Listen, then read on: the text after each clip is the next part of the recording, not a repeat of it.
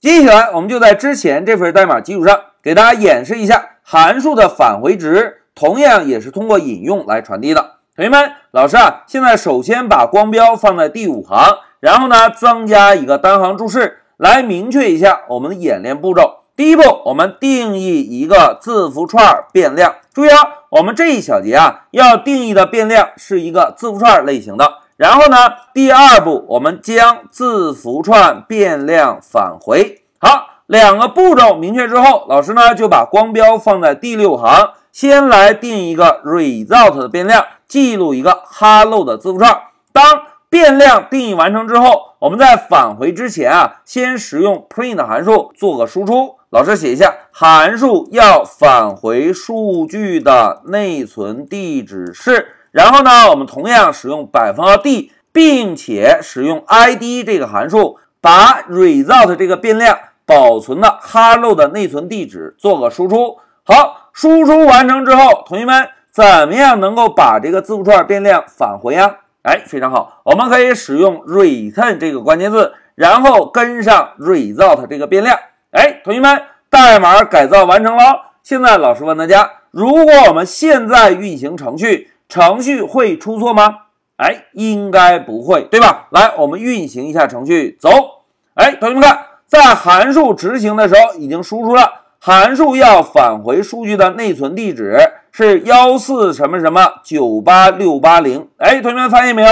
字符串的内存地址要比数字十的内存地址大很多很多，对吧？但是这个数字就是字符串 hello 在内存中的地址。如果数字太大，我们只需要把注意力放在后四位或者后五位就可以。哎，同学们，现在一个函数已经返回了一个字符串的结果。那现在老师问大家，怎么样能够接收到函数的返回结果？哎，非常好，我们可以定一个变量来接收函数的返回结果，对吧？那在定义变量之前啊，老师呢先在上方增加一个注释，注意。如果函数有返回值，但是没有定义变量接收，哎，老师再问大家一遍，同学们，程序会报错吗？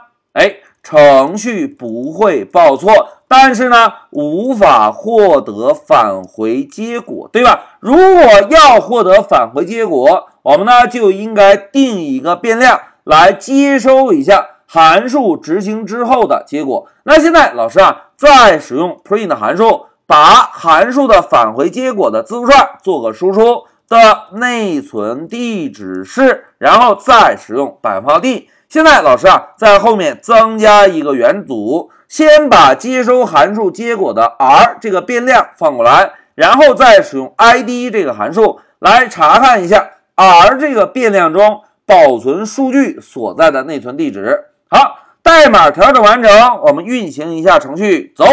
哎，同学们看，这一次字符串的地址发生变化了，九五八三二，对吧？同时，在函数执行完成之后，r 这个变量中保存的是不是就是 hello 这个字符串？而 hello 这个字符串的地址，大家看，九五八三二，是不是跟我们在函数内部定义的 result 变量？保存的 hello 字符串的内存地址是完全一样的，对吧？那现在老师啊，再给大家画一张图来描述一下我们现在返回值是怎么执行的。大家看，在调用 test 这个函数时，是不是在 test 函数内部仍然是从上向下来执行代码？当执行到第六步的时候，首先把注意力放在等号的右侧，哦，有一个 hello 的字符串。那么就会在内存中啊，先为 hello 这个字符串准备一个小盒子，然后呢，把 hello 字符串的完整内容放在这个小盒子中，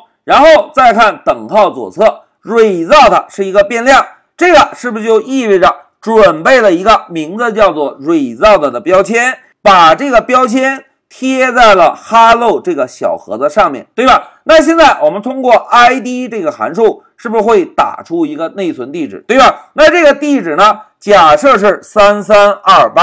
那接下来再看下面的代码，大家看，return result 是不是返回的是 result 这个变量中保存的 hello 字符串的内存地址，对吧？也就是 result 变量的引用。那接下来看，函数执行完成，是不是在二十二行代码，我们使用了一个变量 r，接收了一下函数的返回结果，对吧？那这个变量 r 是不是同样也可以看成一个便签纸？然后我们把这个便签纸同样也贴在了 hello 这个小格子上，贴在了这个小格子上之后，我们呢再使用 print 函数打印变量 r 的内容也好，打印变量 r 的地址也好，是不是跟我们在函数内部定义的内容以及对应的内存地址都是完全一样的？哎，这个就是函数的返回值，同样返回的也是变量的引用。而不是真正的数据。那现在老师啊，就回到 Py 上，在这里增加一个注释。注意啊，函数返回的时候，返回的是数据的引用，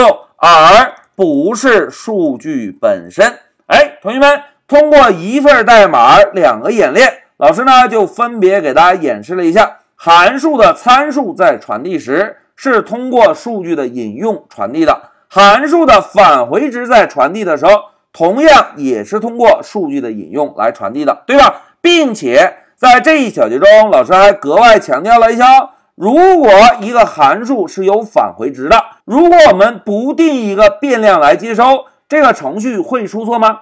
哎，并不会出错。但是如果不定义变量接收，会怎样？